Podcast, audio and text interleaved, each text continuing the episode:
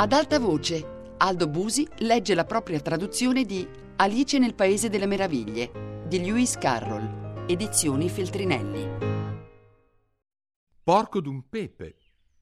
Per un minuto o due Alice rimase imbambolata a guardare la casa, incerta sul da farsi, allorché all'improvviso dal bosco sbucò di corsa un valletto in livrea. Dedusse che era un valletto proprio dalla livrea, altrimenti, a giudicare dalla faccia, avrebbe giurato che era un pesce. E, raggiunto l'ingresso, bussò con forti colpi cadenzati. La porta fu aperta da un altro valletto in livrea, faccia tonda e occhi sporgenti come una rana. Entrambi i valletti, notò Alice, avevano i capelli incipriati con i riccioli a incorniciargli il muso. Piena di curiosità, strisciò furtivamente fuori dal bosco per ascoltare.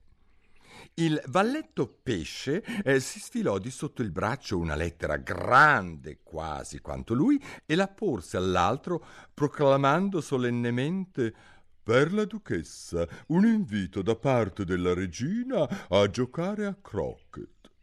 Il valletto rana ripeté con lo stesso tono solenne, cambiando solo l'ordine delle parole, da parte della regina un invito per la duchessa a giocare a croquet. Dopodiché entrambi fecero un inchino e i loro riccioli si ingarbugliarono insieme. Alice scoppiò in una tale risata che dovette correre di nuovo nel bosco per paura che la sentissero e quando tornò a dare un'occhiatina fuori il valletto pesce non c'era più e l'altro se ne stava seduto per terra vicino alla porta con la testa per aria come un citrullo. Alice avanzò timidamente fino alla porta e bussò. Invano ti affanni a bussare, disse il valletto, e per due motivi. Primo, perché sto dalla stessa parte della porta in cui sei tu. Secondo, perché con il baccano che fanno là dentro non ti può sentire nessuno.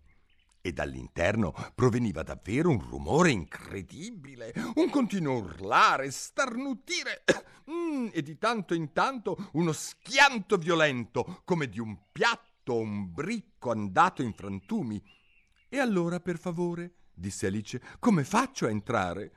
Il tuo bussare avrebbe già più senso, continuò il valletto senza prestarle attenzione, se la porta stesse fra te e me.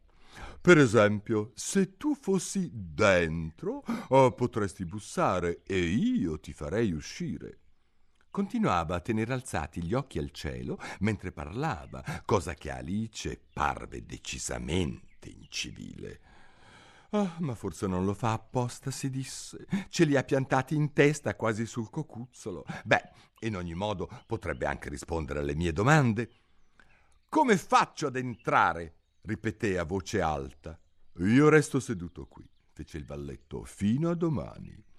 In quell'istante la porta di casa si aprì e una grossa zuppiera sfrecciò in direzione del valletto, gli mancò il naso per un pelo e andò a fracazzarsi contro un albero poco più in là. O forse fino a dopo domani, continuò lui nello stesso tono, come se non fosse successo niente. Come faccio ad entrare? chiese Alice quasi gridando. E perché dovresti entrare? Disse il valletto. Se lo sai, rispondi. Lo sapeva e come, solo che ad Alice non andava che le si rivolgesse a quel modo. È davvero terribile, borbottò fra sé e sé, il modo di ragionare di tutte queste bestie. C'è da diventare pazze? Il valletto pensò che fosse venuto il momento buono per ripetere la sua osservazione, con qualche variante. Io resto seduto qui per giorni e giorni, salvo brevi pause. Ma e io che farò?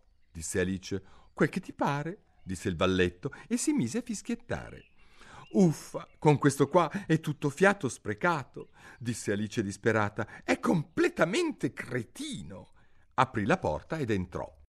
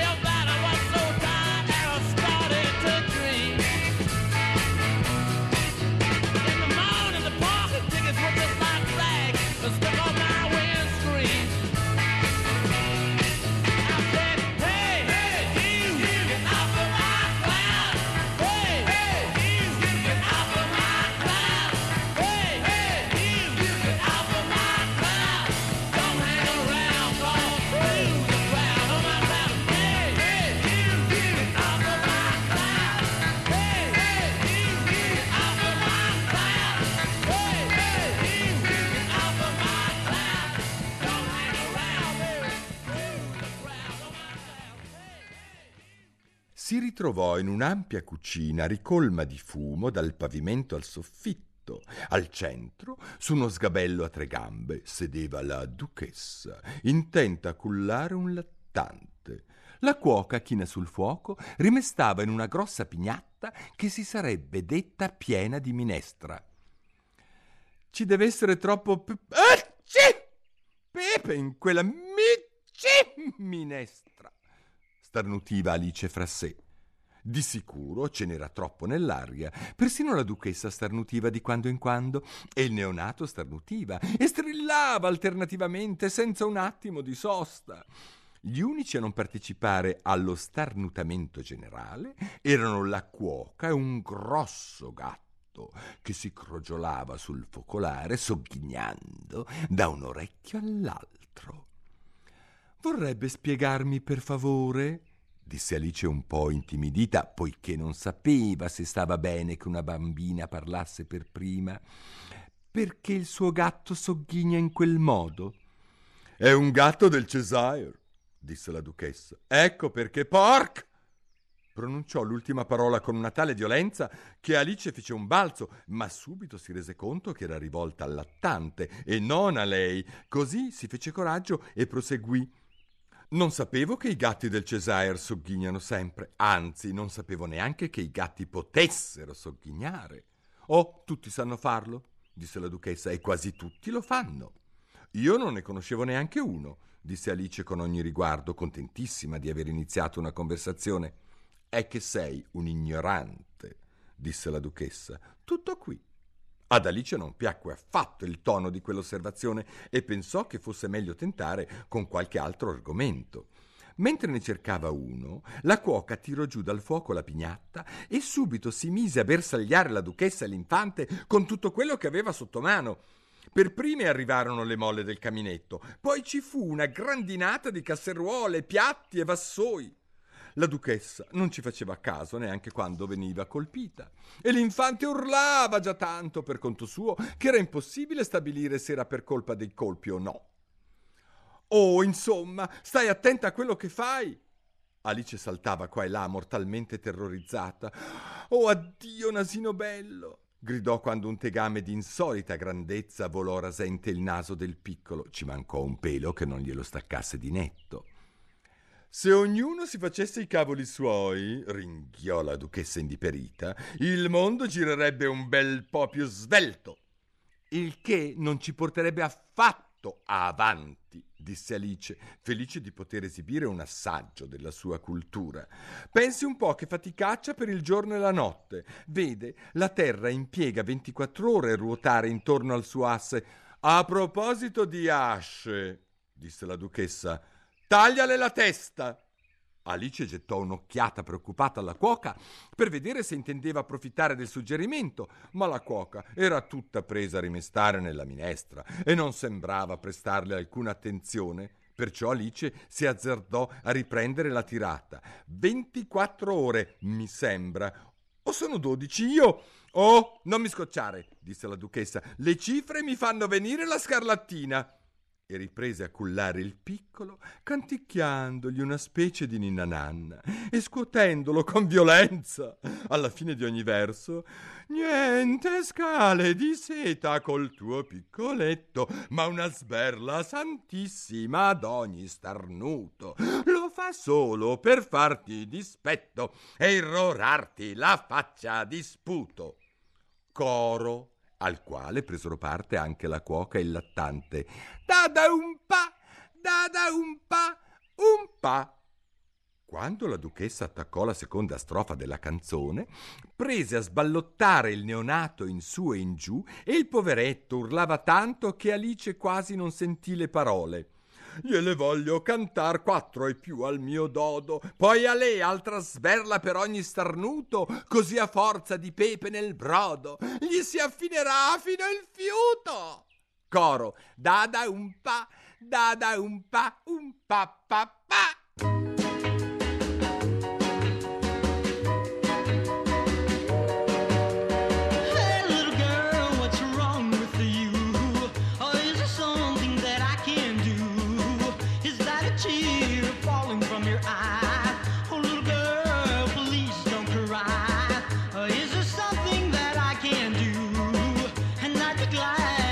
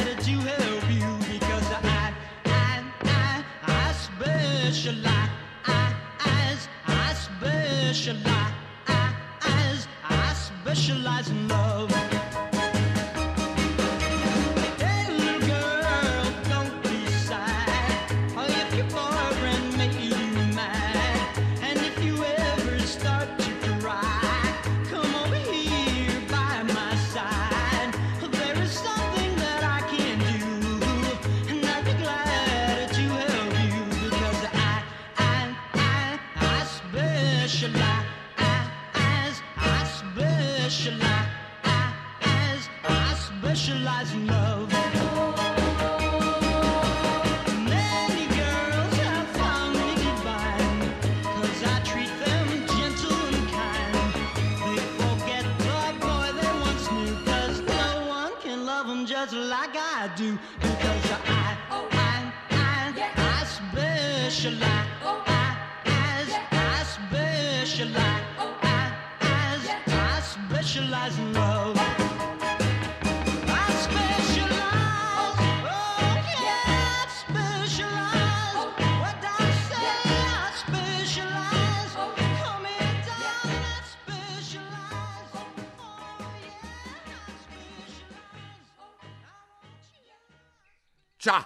Prendilo un po' in braccio, disse la duchessa ad Alice lanciandole il parcolo. Devo andare a farmi bella per giocare a croquet con la regina. E si diresse verso la porta. Mentre usciva la cuoca, le tirò dietro una padella, ma la sbagliò per un soffio. Che padella! commentò la duchessa. Alice prese il bimbo al volo, impresa non facile, dato che era una creaturina dalle fattezze strampalate che brancicava con gambe e braccia in ogni direzione. Neanche fosse una stella marina, pensò Alice. Il povero esserino sbuffava come una locomotiva quando le arrivò addosso e continuava a raggomitolarsi e a stiracchiarsi, tanto che dopo un minuto trascorso senza farlo cadere, le parve di aver stabilito un record. Una volta trovato il modo meno disastroso di cullarlo, che consisteva nel comprimerlo in una specie di nodo, tenendolo ben saldo per l'orecchio destro e il piede sinistro affinché non si sciogliesse, uscì fuori all'aria aperta. Se non lo porto via, pensò Alice, me lo ammazzeranno in pochi giorni. Non sarebbe un assassinio lasciarlo dove si trova. Pronunciò le ultime parole ad alta voce e la piccola creaturina per tutta risposta grugnì, omettendo per una volta di sternutire. Non grugnire, disse Alice, non è certo questo il modo più indicato per esprimersi. Il pargoletto grugnì di nuovo e Alice, gravemente preoccupata, si chinò su di lui per vedere cosa avesse. Non si poteva certo negare che il suo naso fosse molto all'insù, più simile a un grugno che a un naso vero e proprio. Inoltre gli occhi erano decisamente troppo piccoli per un bambino. Alice nell'insieme non ne fu affatto entusiasta. Ah, ma forse stava solo singhiozzando, pensò, e lo guardò di nuovo dritto negli occhi per vedere se dentro c'erano lacrime. No, non c'erano lacrime. Se ti stai trasformando in un porcello, caro mio, disse Alice tutta seria, non voglio avere più niente a che fare con te, intesi? Il poveretto singhiozzò di nuovo, o forse grugnì, chi poteva dirlo, e i due rimasero in silenzio per un po'.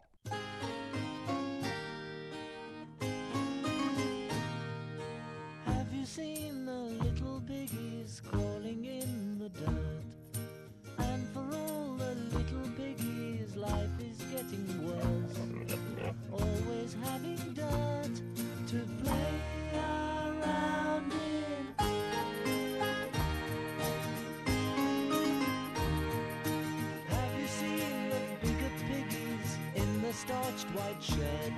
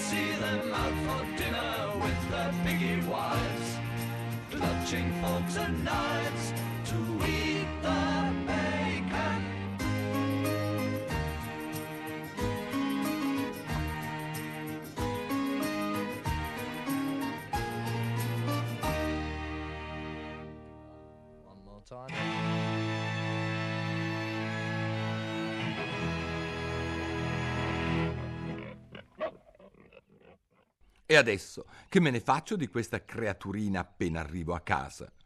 Alice aveva appena terminato di formulare questo pensiero quando la creaturina grugnì di nuovo, ma così forte che allarmata riabbassò lo sguardo su di lui. Questa volta non potevano esserci dubbi. Era né più né meno un maialino e di colpo si rese conto che sarebbe stato piuttosto assurdo continuare a portarselo dietro. Perciò lo posò a terra e sospirò sollevata vedendolo trotterellare tranquillamente verso il bosco. Oh, se fosse diventato grande, si disse, come bambino sarebbe stato orribilmente brutto, ma come maialino non mi sembra affatto male. E cominciò a passare in rassegna gli altri bambini di sua conoscenza che, come porcelli, avrebbero sfondato, eh, dicendosi se solo si conoscesse il modo per trasformarli quando si arrestò un po' stupita nel vedere il gatto del Cesare seduto sul ramo di un albero pochi metri più in là. Il gatto, vedendola, si limitò a sogghignare. Oh, sembra una buona pasta, pensò Alice, ma aveva le unghie molto lunghe e tantissimi denti, e lei ritenne opportuno trattarlo con ogni riguardo.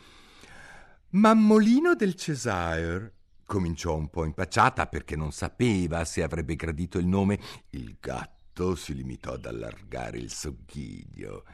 Per ora tutto liscio, pensò Alice e proseguì. Mi dici per piacere che strada devo prendere? Dipende più che altro da dove puoi andare, disse il gatto. Non mi interessa tanto dove.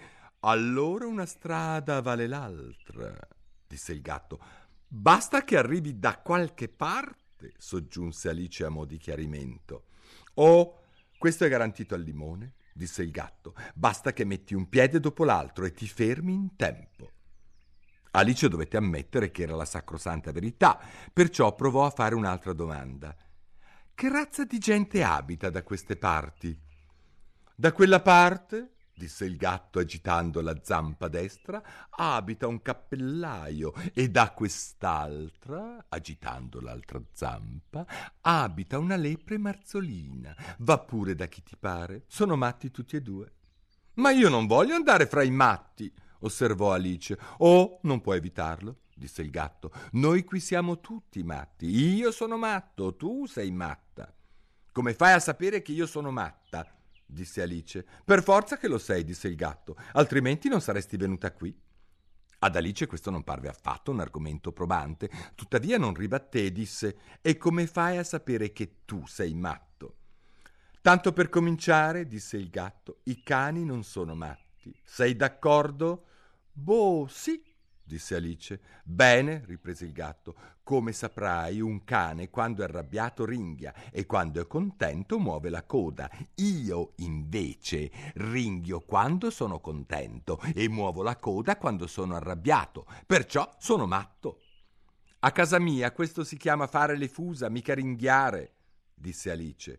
Chiamalo come ti pare, disse il gatto. Vai a giocare a croquet con la regina oggi? Magari, disse Alice, ma ancora non sono stata invitata. Allora ci vediamo là, disse il gatto e svanì. Alice non se ne stupì granché, abituata come era ormai a ogni sorta di stranezze. Mentre stava ancora fissando il ramo vuoto, il gatto improvvisamente ricomparve. A proposito, che ne è stato del frugolino? disse il gatto. Quasi dimenticavo di chiedertelo.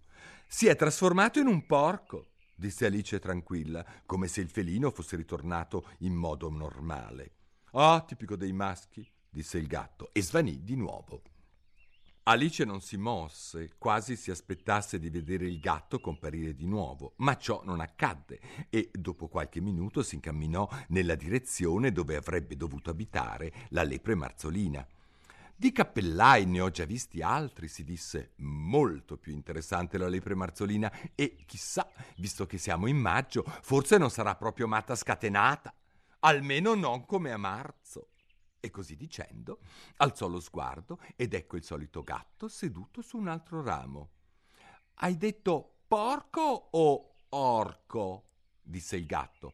Ho detto porco, rispose Alice, e vorrei tanto che non continuassi ad apparire e a scomparire. Mi stai tirando scema.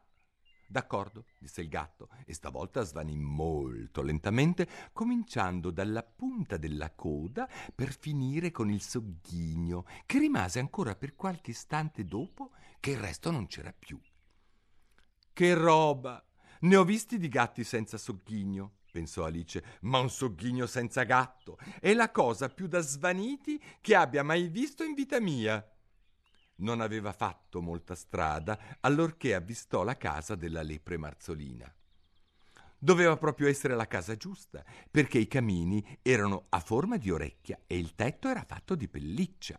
Era una casa così grande che non le andava l'idea di avvicinarvisi prima di aver rosicchiato un altro po' del fungo nella mano sinistra e di essere cresciuta fino a circa mezzo metro, ma anche così si appropinquò timidissimamente dicendosi e se fosse proprio molto scatenata questa lepre? Quasi quasi era meglio se andavo a trovare il cappellaio.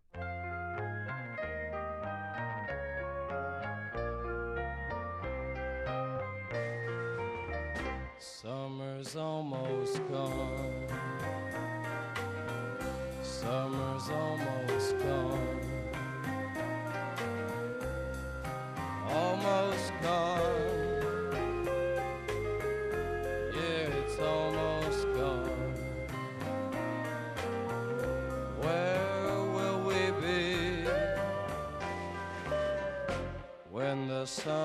summer's gone?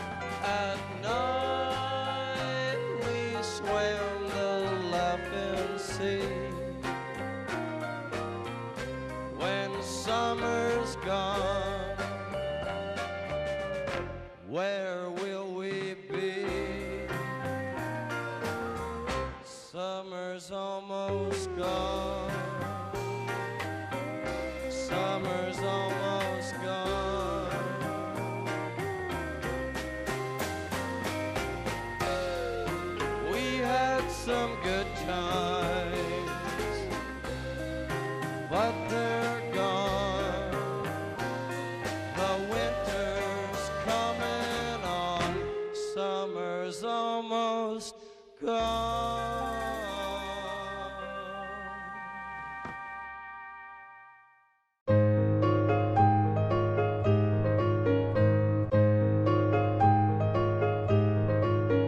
Aldo Busi ha letto la propria traduzione di Alice nel Paese delle Meraviglie di Lewis Carroll, edizioni Feltrinelli.